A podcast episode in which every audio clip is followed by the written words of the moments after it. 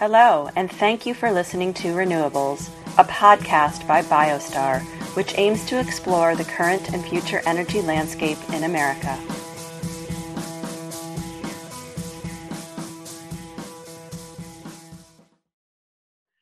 Good afternoon, everybody. Thank you, as always, for tuning in to another episode of Renewables. I'm your host, David Smart, the Senior Vice President of Sales here at Biostar Renewables.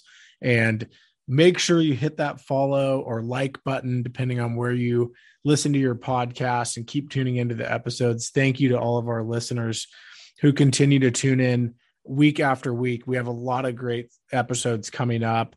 Uh, but super excited about this week's episode with Saloni Doshi, the CEO of Eco Enclose, CEO and Chief Sustainability Geek, I should say. I love that title. Uh, Saloni, thank you so much for coming on the show. It, it's a pleasure to have you here. Yeah, thanks for having me. I'm excited about our conversation. Awesome. Well, uh, as always, we kind of just dive in and and set the stage um, with your background and and sort of your journey to ultimately becoming the CEO of Eco Enclose. Yeah, um, it was a, I guess, a meandering journey. Um, so I guess I'll start by saying that so my husband and I both own Eco Enclose together, and we actually bought the business back in 2015. When we bought it, it was tiny. It was like four people big and just like one product line at the time. Um, and I'll say, sort of before that, um, I have you know a background that's all in like first strategy business strategy. And then I went and actually worked for Teach for America for quite some time and got this sort of understanding of how like business strategy applies very nicely to any social justice movement that you're trying to make because you're sort of like strategy is just important no matter what right? So that and that was an interesting journey for me. And then um, i went to business school and at business school i really went deep in social enterprise right? Like what does it look like for businesses to be at the forefront of social and environmental progress? And then after business school i started a um, food justice uh, social enterprise focused on like healthy food access in um, you know underserved communities and that was a venture that was incredibly mm-hmm. rewarding. Um, shut it down after a couple years, just weren't wasn't getting the traction we needed. Then I worked in sustainable agriculture for some time, helping farms transition from monocrop to um, organic, you know, sort of per, like uh, polycrop sort of farming and around that time after i was doing it for quite uh, for a few years kyle started my husband started looking like he's like i just want to buy a business like i want to put down roots and like run something like his dad did in his hometown. And um, it happens to be that the business that was most exciting was eco enclose. And it's like okay well this is sort of a no-brainer for us because it is like you're we're building a more sustainable packaging line. Like how does it what does it look like to make packaging more sustainable? But every every year we serve like 20 30,000 companies and so a bar, large part of the job is like talking to businesses of all sizes right like one person businesses to household name brands and you're talking to them and like getting to talk about their business strategy and where does sustainability play in and how mm-hmm. can they make a package work and how do they adjust their operations so it's like a very good intersection of what i've always been passionate about so that okay so basically saloni you should be the host of our podcast because we have uh, episodes coming up on like pretty much everything you just touched uh, we have a lot of really cool episodes coming. Well, I should definitely be a listener, justice. so I will be. That's awesome. Yeah, no, I appreciate that. But food justice is a super interesting topic we've been touching on a little bit, and um, you know, we obviously have interests in uh, landfill diversion and organic, um, you know, renewable gas projects that we're developing. So super mm-hmm. interesting to hear that. And I've seen it seems like so many amazing entrepreneurs are sort of come out of that Teach for America program, um, and I I seem just to catch that as a trend. So that's really cool and interesting how that probably informed um, some of your journey. So yeah, definitely. Um, well, thank you for that. And so, talk about a little bit, just kind of high level, like tell us what Eco Enclose does. Talk about, and then I want to get into the impact of packaging and its contribution to our waste problem because that we talk so much on the show about waste, whether it's organic waste or recycling or plastic recycling. You know, there's all these different waste streams, yeah. and and we know that the landfills are filling up. So, um, tell us a little bit about eco enclose just high level and then let's sort of set the stage um, with kind of the the impact of packaging on our waste issues Yeah. So first, what does Eco Enclose do? So um, we serve largely e-commerce brands, so direct-to-consumer brands that you know, if you think about like Patagonia and Prana are you know household name brands, a version of companies that are like they're trying to do everything right when they make their products right? Like let's be ethical let's be sustainable. And then for a long time they if they were to ship products to their customers it would be in like a virgin poly poly mailer and it's like so disconnected with the brand and the, values that they're trying to achieve. And so we exist to sort of support that type of customer to ship in ways that they can be proud of right? So it's like you put all this effort into your product be proud of how you ship.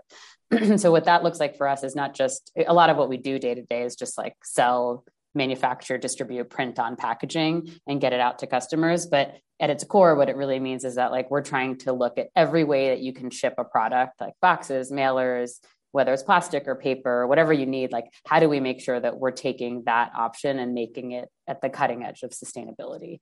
And so every year hopefully people who who work with us um, know that like every year we're coming out with new innovations that try to bring our packaging closer to our ideal of like ultimate material circularity. And you sort of touched on like well why is this a big deal? I mean i think if somebody's listening to this, they probably sort of viscerally understand that packaging is a big deal.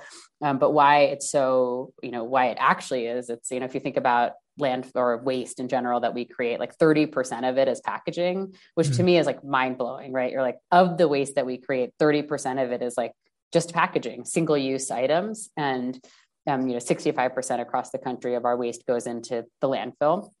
And so presumably a lot of that packaging goes into the landfill. And you mentioned space. And I think in addition to space, I always say like the more important, almost in some ways, the more important part is like if you think about each package, the amount of like raw energy, raw materials, water, pollution, like oh, yeah. all the carbon that was created to make that package it just used once and then it like sits in the landfill to like maybe rot away. It's just right. like mind blowing to me. So you have these valuable resources locked up in packaging that shouldn't be landfill bound. So that's one issue. And then the other big issue is like landfill emissions being, you know, the third largest contributor to greenhouse gas emissions and you know very much an environmental justice problem you know the more you look into it and you're like okay all of the pollution all of the wastewater leak like leachate is happening in the lowest income communities that are the ones that can't advocate for themselves and say i don't want the landfill put next to me. And so there's sure. just like all these hosts of issues. So you know i think about like the future of circular packaging starts to address both of those concerns simultaneously right? Like let's capture the resource value that's in that packaging and turn it into something else over and over and over again. And let's like not have landfills be a solution because they just wreak havoc on the environment and the communities that live near them. Yeah absolutely. And uh, one that gets me just to draw a parallel to what you said a minute ago on the food waste side is we talk about all the time how much food goes to waste i think it's somewhere around 40% and then the one that really gets me is think how much water it took to grow all that food. And then 40% or more of it just goes into the trash and into the landfill. It's just amazing to think about. Um, and I, I, like that term circular packaging because ultimately that's the solution right? So yeah. um, you you talk about on your website um, you call it rigorous sustainability standards and i love that. Talk about what that means and what does it take to meet your standards in packaging yeah, I'll say that when you sent me the notes, and I was like, I saw it and I was like, oh, it's a little bit of a like lame businessy term. So I almost like, gosh, should I have used that? But but it is the right term, I think, for how we're thinking about packaging. Not I'll lame say, like, at all. It is. It is a little business. I was like, maybe I could be more um, real or, or sort of street word for that. But anyway, um, I uh, yeah, like I would say like about I'd say from the very beginning, we've been committed to sustainability. And then about four years ago, the landscape the landscape of e-commerce packaging did start to expand and a lot more people started offering it and you saw like everybody from like uline to amazon offering things and calling it quote unquote sustainable and mm-hmm. it you started to have this like plethora of labels on the market and it just seemed like everybody could say something was sustainable right? You could say something's curbside recyclable and somebody like this is an eco green package. And that was when i think i was like we got to put some standards together because not mm-hmm. just from a marketing perspective but like we got to stand for something here. And at that point we made our framework for sustainable packaging. So what is it that we're driving towards? And as at the highest level it's like we want packaging, whether it's ours or everybody's, in like 10, 15, 20 years to be truly circular, which means it's like all packaging is made from packaging and or when you can't have it be recycled from packaging the inputs that are going into it are truly regenerative right? Not just like renewable the way that a lot of renewables today are non-regenerative. Um, so that's like the vision we build towards. So then we sort of scaffold that into like what we what we're trying to do. So the first is 100% recycled wherever possible high high levels of pcr the second is recyclability but also in particular let me let me interrupt you real quick. Yeah. i have to uh I have to ask. It's yes. one of my rules um, on the acronyms. What's PCR? Oh, I'm so sorry. No worries. Um, yeah. So so 100% recycled is what we say, and then 100, and then as much of that as possible coming from post-consumer waste, which Perfect. is the waste that's coming from people's blue bins, which is the waste that is hardest for our recycling supply chain to sell. And so the more that we can do to make markets for that particular type of recycled content, the more that you can actually, as a household, recycle things at home, which yep. is sort of the circular vision we're all going for. Awesome. Thank you. Uh, yeah. Thanks for asking. Thanks for pushing back. Um, then, you know, the second is having it actually be recyclable, readily recyclable. And I say we do, uh, we do sell 100% recycled poly mailers, and those are, go into a thin film bin. So um, that's sort of acceptable within our parameters because there are some sort of carbon benefits to 100% recycled that we know some people need to access. Um, and then I will say we started to really delve into reusability. We have a reusable mailer line out. So I say recyclable, but as much as you can make your package reusable first, that's what sure. we prefer. So reuse. And then we talk a lot about um, using data, using life cycle analysis to understand the carbon, the water footprint, et cetera, as we navigate decisions like um, paper versus plastic as we navigate decisions like bioplastics and what is the role is there any role of them um, as we think about natural biodegradability versus just compostability. So a couple things that are part of then our framework is we design for com- for recyclability. We do not design for compostability there's significant research out there that's like e-commerce packaging needs to be recycled. There's no reason for it to be contaminating and like ruining our compost streams. So we really focus on recyclability over compostability. Where people think their packaging might become litter, we then drive them to naturally biodegradable solutions, natural fibers like paper and things like that. Um, and then, you know, we tread carefully with bioplastics, but we certainly explore it we factor carbon in but we know that if you just make a pure carbon based approach you may not you may you may have may make the wrong decision. So we have this analysis that we do, but carbon is just one part of the equation. The other things that we do is we focus a lot on the little things I say, like we look at adhesives, we look at inks, we look at paper strength, things that like really help make the product overall more sustainable that a lot of other um, innovators might miss. And then the last is like a try to focus on a domestic supply chain so that your packaging is made in you know factories you can audit people you can talk to and that it's as close as possible to the end user Awesome. That's super interesting. And I, I want to throw one in that we didn't really talk about before the show. So don't mean to put you on the spot Please too do. much, but, um, I, you know, people, there's a kind of a joke going around the last couple years about, about paper straws and right. It's like, okay, people don't want thousands and millions of, of plastic straws ending up in the ocean, but they also want to be able to finish their drink without their saw, you know, straw like disintegrating into the cup. So talk about, I guess, quality and how you maintain such a high quality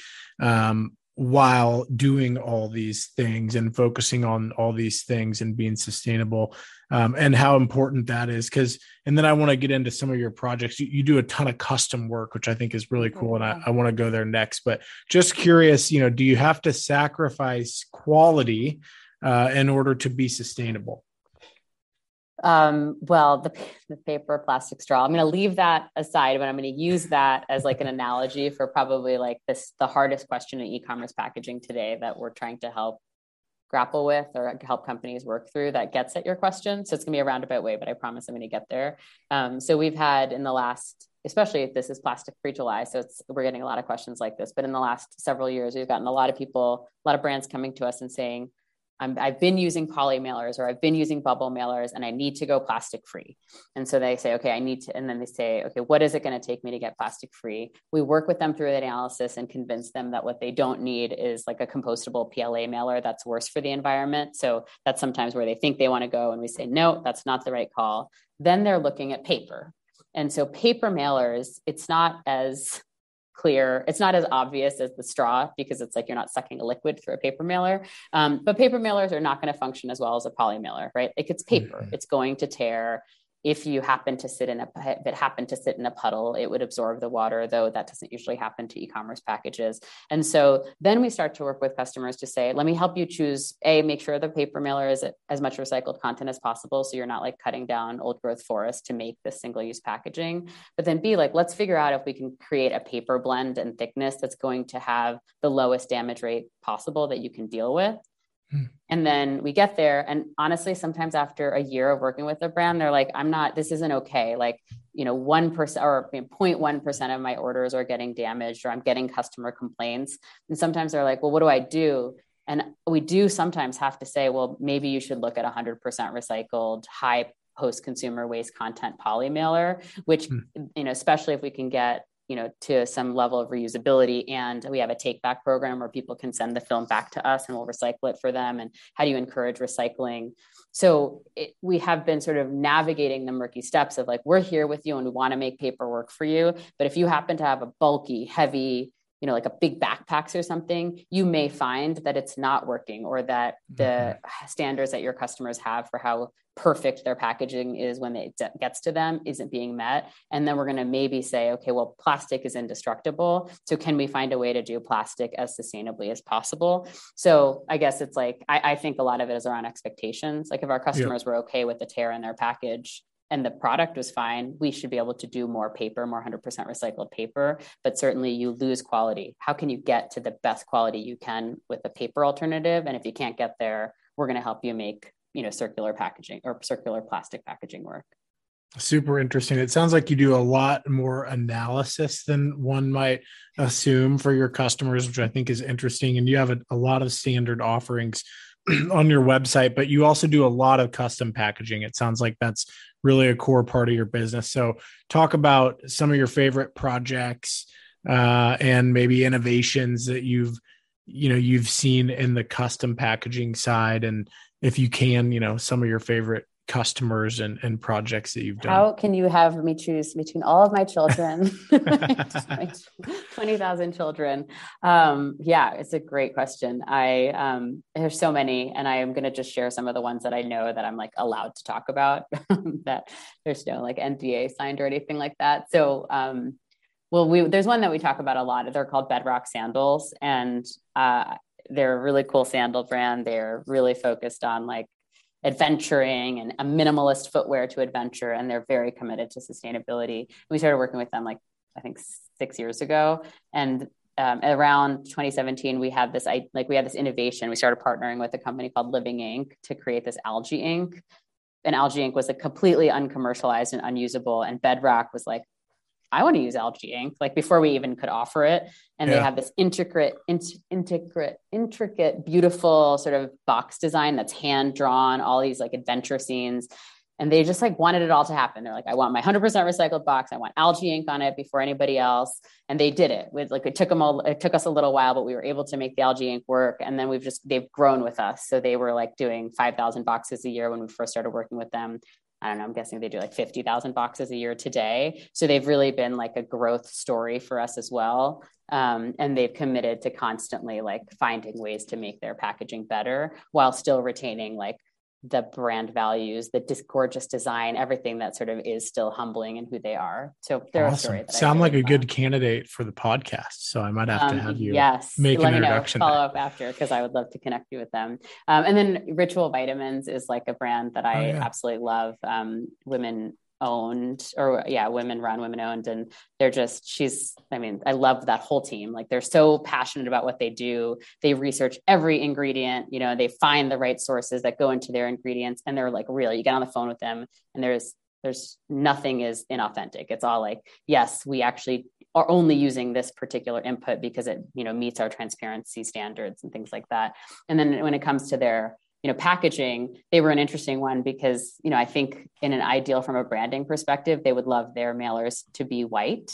And uh, white mailer is like a white oh, white paper in in the packaging world means virgin content. So it doesn't mean it's all virgin but it does mean that it has to have some virgin content. And so they were you know there was like a little bit of, i'm sure there was an impasse internally of like white is sort of core to our brand recycled is core to our values um, mm-hmm. um, and ultimately they made the decision to go with the kraft sort of 100% recycled became more important to them and they were able to deliver this like gorgeous padded mailer experience that stayed true to their values and i think a lot of brands, particularly at the caliber of Ritual, made, have made different decisions. So I, I just find them to be that that really inspired me and makes me excited to just continue building our relationship with them. Awesome. Well, I shared with Saloni before the episode started that my wife is pregnant with our second child, and uh, we get a lot of those padded, recycled ritual mailers uh, at our house right now. So once a month the the prenatals come and and we have a lot of good things to say about ritual that's as awesome. well so that's cool i didn't know they were a customer yeah. Um so let's like move into the marketing. We've kind of touched on it. And actually i hadn't thought of this until this episode when i was sort of taking notes and and kind of preparing for this episode. We talk a lot in business about you know whoever gets the verb right? Google it. You know they got the verb. Um, and I thought of a new verb that that I hadn't really ever thought about out loud before. It's the Lulu bag, right? So Lululemon, like Lulu bag, is like a verb in my. It's like, oh, just throw it in a Lulu bag. And so um, I thought that was interesting and kind of played well. I mean, they decided a long time ago, right, that they were going to go with these obviously more expensive but reusable yeah. um, bags and I guess just talk a little bit about the the marketing and the impact that this type of sustainable and recycled. Um, you, have touched on it with some of the clients as we've gone, but from your from your perspective, you know, what's the marketing impact of using eco friendly packaging? Yeah. And I'd even argue like the ritual mailer in some ways has become like a thing some you know, if you're in the ritual community, you could talk about. So they may have been making strides in that area as well. Um, I love that analogy, by the way. Um, yeah. So I I when I think about marketing and sustainable packaging, like I see that they're almost like bifurcated into two sections. Like the first is like don't screw up your packaging because then you get negative backlash, right? Mm-hmm. Like if mm-hmm. you're a company that's like you know, even if you're Amazon, right, all this excessive packaging and the amount of negative backlash they got because they weren't thinking about it. Um, and there's many, many examples of brands who like like put on their website like i care so much about everything and then if they ship it in like a virgin unrecyclable mailer i think their customers are like there's some discord there that they can't mm-hmm. really reconcile with and then they're not going to reorder or worse post something negative on social media i think that's pretty easy to rectify and frankly you could probably rectify it with some greenwashing like if you just put on your your mailer like this is curbside recyclable and you're made one statement about it like a brand can sort of get over the negative mm-hmm. backlash but then I think where you're going, which is like, how can you innovate with your packaging from a sustainability lens that can actually catapult your brand forward? And that's where I get most excited. And so, you know, I, th- I think it's a lot about like, um, can you be on the cutting edge of something and share that information with your customers so that they feel like they're part of that movement just by shopping with you? Yeah. And so, like a couple examples. Um, and I'll be honest that we didn't do this for Prana, but it's like we work closely with Prana. Um, love these guys, but they have um, they were like probably the most vocal advocate of trying to figure out how to um, replace the clear poly bag that holds. Like if you if if you're a apparel brand, you may you probably manufacture all of your your clothing in Asia, and so in those factories, they're going to put each article of clothing in a clear plastic bag that's mm-hmm. you know mm-hmm. typically virgin. And ultimately, if you order something online, it comes to you in a in a mailer and you open that mailer and it has that clear poly bag in it that's like been a problem for the apparel companies. And prana has was probably one of the first to experiment with moving to like a translucent paper bag. Mm. and they were really honest like we don't know if this is going to work. This is a t- I think it says like this is a test like on the actual bag. And they have it if you see any of their stores they have it in their stores. So they've really leveraged that as like we're trying to be at the forefront of this. We're also trying to engage our customers in this. And like we're not going to lie to you that we know this is going to work, but we're doing what we can and we want you to be part of that. That's like probably one example of like, okay, people are trying something new. Another example is we just launched a, a reusable mailer where like it's, you know, it's 100% recycled, like a uh, polypropylene, like almost like a reusable like the Lululemon bag, right? Like a reusable shopper. And yeah. if you're a, a, clothing subscription brand, it's a it's a good idea, right? Because you're getting a bunch of clothes to your customers and they are shipping them back to you. So we've got like Armoire Style as a company that's like a clothing rental subscription, and they're going to be one of the first brands to to try this re-enclosed mailer. And they're just doing 500. They're going to ask their pilot group of customers to engage and tell us how it worked. And yeah. I think like the more you can do to innovate and then tell your customers and actually like make them feel like they're part of the journey with you, I think goes a long way at like just making people feel like they're making some positive change when positive change does not feel like it's happening around us. Definitely. It's super interesting. And if you go back to the very beginning of the podcast, one of our first episodes uh, was with a guy named Jeff Fromm, who's a, a friend and a really smart guy and works at Barkley in, in, the marketing world. And he talks about how the customer is discerning. And for an extra dollar or an extra 50 cents or an extra $2, they will make that choice that makes them feel better uh, about purchasing something and i think that's a relatively new phenomenon in the last you know 10 or however many years but something that definitely seems to be growing and i definitely notice i think a lot more than i used to you know, of course, you notice more the bad packaging, which goes back to your first point, which is like don't mess it up, right? But also notice more now when when folks are doing things to be different or sort of making strides to be sustainable. It, you're seeing a lot more diversity, I guess, in packaging. Um, you know, just from stuff that you order online and, and shows up to your house. So it's really interesting um, to have this conversation. And so I want to shift gears a little bit. We touched on this a little bit. Um, compostability versus recyclable. Um, and we talk a lot about compost. And I always do kind of find it interesting that, you know, they say wet paper towels can go in the mm-hmm. compost or like soaked cardboard or whatever. So I guess uh, dive a little bit deeper into sort of the negatives of that. Um, yeah. And how do you, you know, does Eco Enclose approach uh, this topic about yes. compostable and biodegradable and recyclable. Oh my God, all like the just unpack everything. Um, I will first start out by saying I'm like a tremendous like lover and supporter and advocate of composting. So I know on anybody to think that I'm not. I have a you know background in sustainable agriculture, I'm an avid composter at home. I'm also on the board of our local waste management company, which is EcoCycle, and we're closely with them on like their composting initiative. So composting mm-hmm. is like, I mean, I can't even tell you how essential it is to like landfill diversion and the future of the world. Um, what where I think what happened is that the whole like society sort of started recognizing this, and this is composting is the end of life for our leaves for all of that food waste that hopefully we don't make as much of, but we can you know, as when we do make it, it goes into composting um, before it goes into the landfill. There's, you know, if you look at landfill, like the landfill waste sort of breakdown, so much of it is organic waste that should be composted. Yeah. And so that is where composting should live. I think what then happened is that people started seeing composting as like the silver bullet, like, oh, composting is perfect it, it goes away. And then mm-hmm. people started designing bioplastics for compostability and saying, well, we should also compost our packaging.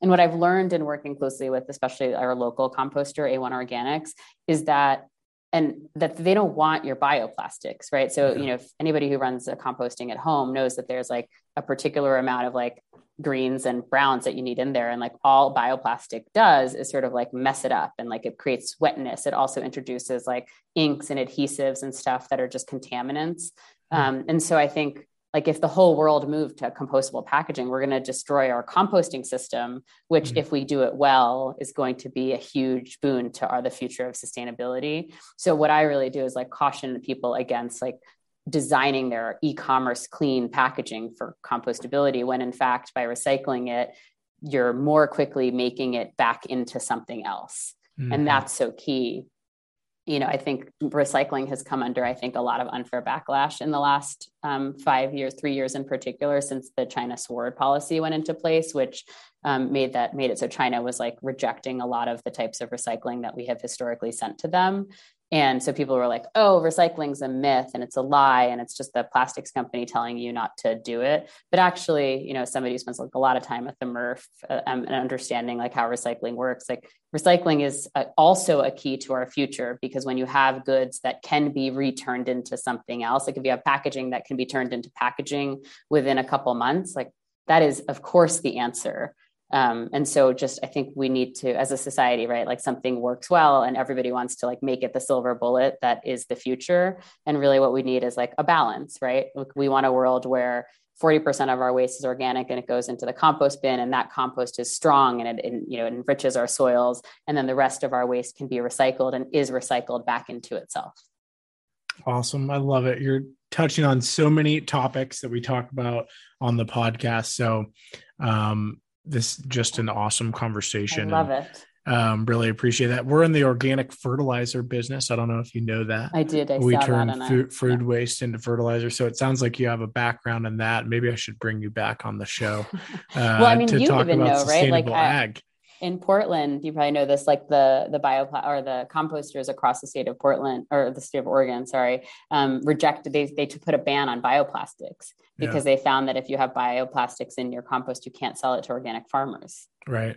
And so, it's yeah, like, it's a just, it's a huge issue. You know, we deal with in our plant in California. We have a food waste digester, and um, you know, you have to be uh, really rigid and and rigorous mm-hmm. about making sure that bioplastics aren't coming into there, especially because we do produce that fertilizer on the back end and obviously we don't want organic fertilizer with bioplastics in it so um, yeah, it's a, something that's super important to our process and our business. And um, love that you're touching on that. So I have to ask the cliche question as we kind of wrap up here. It's become cliche. COVID, we're still talking about COVID. Talk about just how COVID is sort of um, I mean, there's more. It's now it's like COVID, supply chain inflation, you know, throw it all out there. Um, how has it impacted your business? Is it helping, hurting? Uh, talk a little bit about some of the current challenges, I guess, that that you face.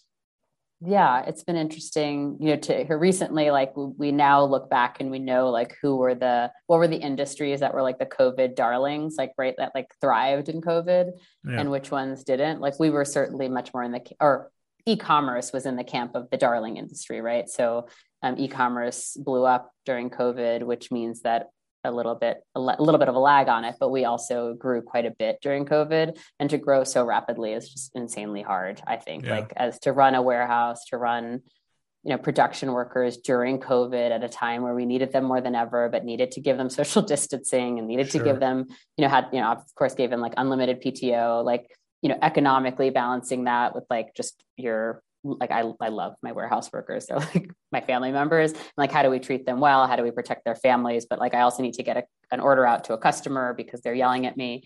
So that yeah. was both hard but like looking back right a privilege to be one of the types of companies that grew during covid. I think what's been interesting is actually now like if you see the graphs of the covid darlings like we're not exactly like it but we're not far off where it's like you're growing you're growing growing like a huge spike and then you come down and you go back to your normal growth trajectory right mm-hmm. so we're mm-hmm. still on like uh, you know the growth trajectory that if you had asked me 6 years ago I would have been like this is an amazing growth trajectory we're still on it but the problem is companies had to invest heavily in like equipment infrastructure to manage the covid spike and now we some of us don't need all of that anymore because we're sort of back sure. down to our normal growth levels so i think at this stage we're sort of now trying to understand what the non COVID future looks like, particularly if the future has a recession and continued like labor shortages and stuff, and sort of planning for that. And I will always feel a lot of privilege that I wasn't one of the businesses that went down during COVID, but I think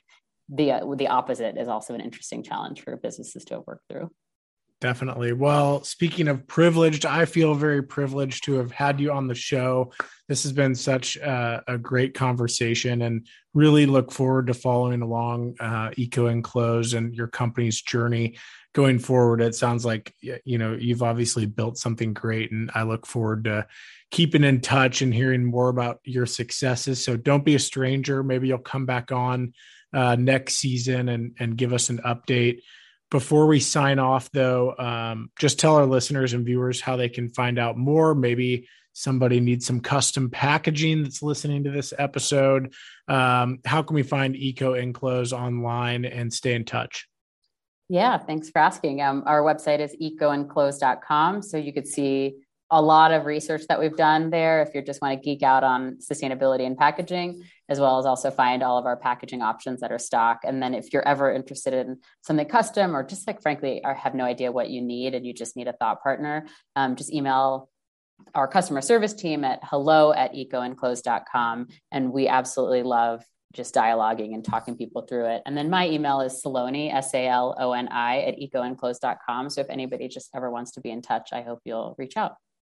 Awesome. Thank, thank you, so you again, Saloni. Yeah, this has been so much fun.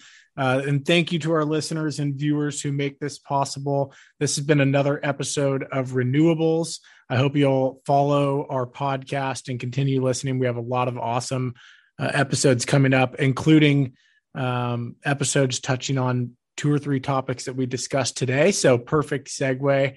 And uh, this has been another episode of Renewables with Saloni Doshi, CEO of and Chief Sustainability Geek at Eco Enclose. Thanks, Saloni. We'll talk soon. Thanks, David. Hello, and thank you for listening to Renewables, a podcast by Biostar, which aims to explore the current and future energy landscape in America.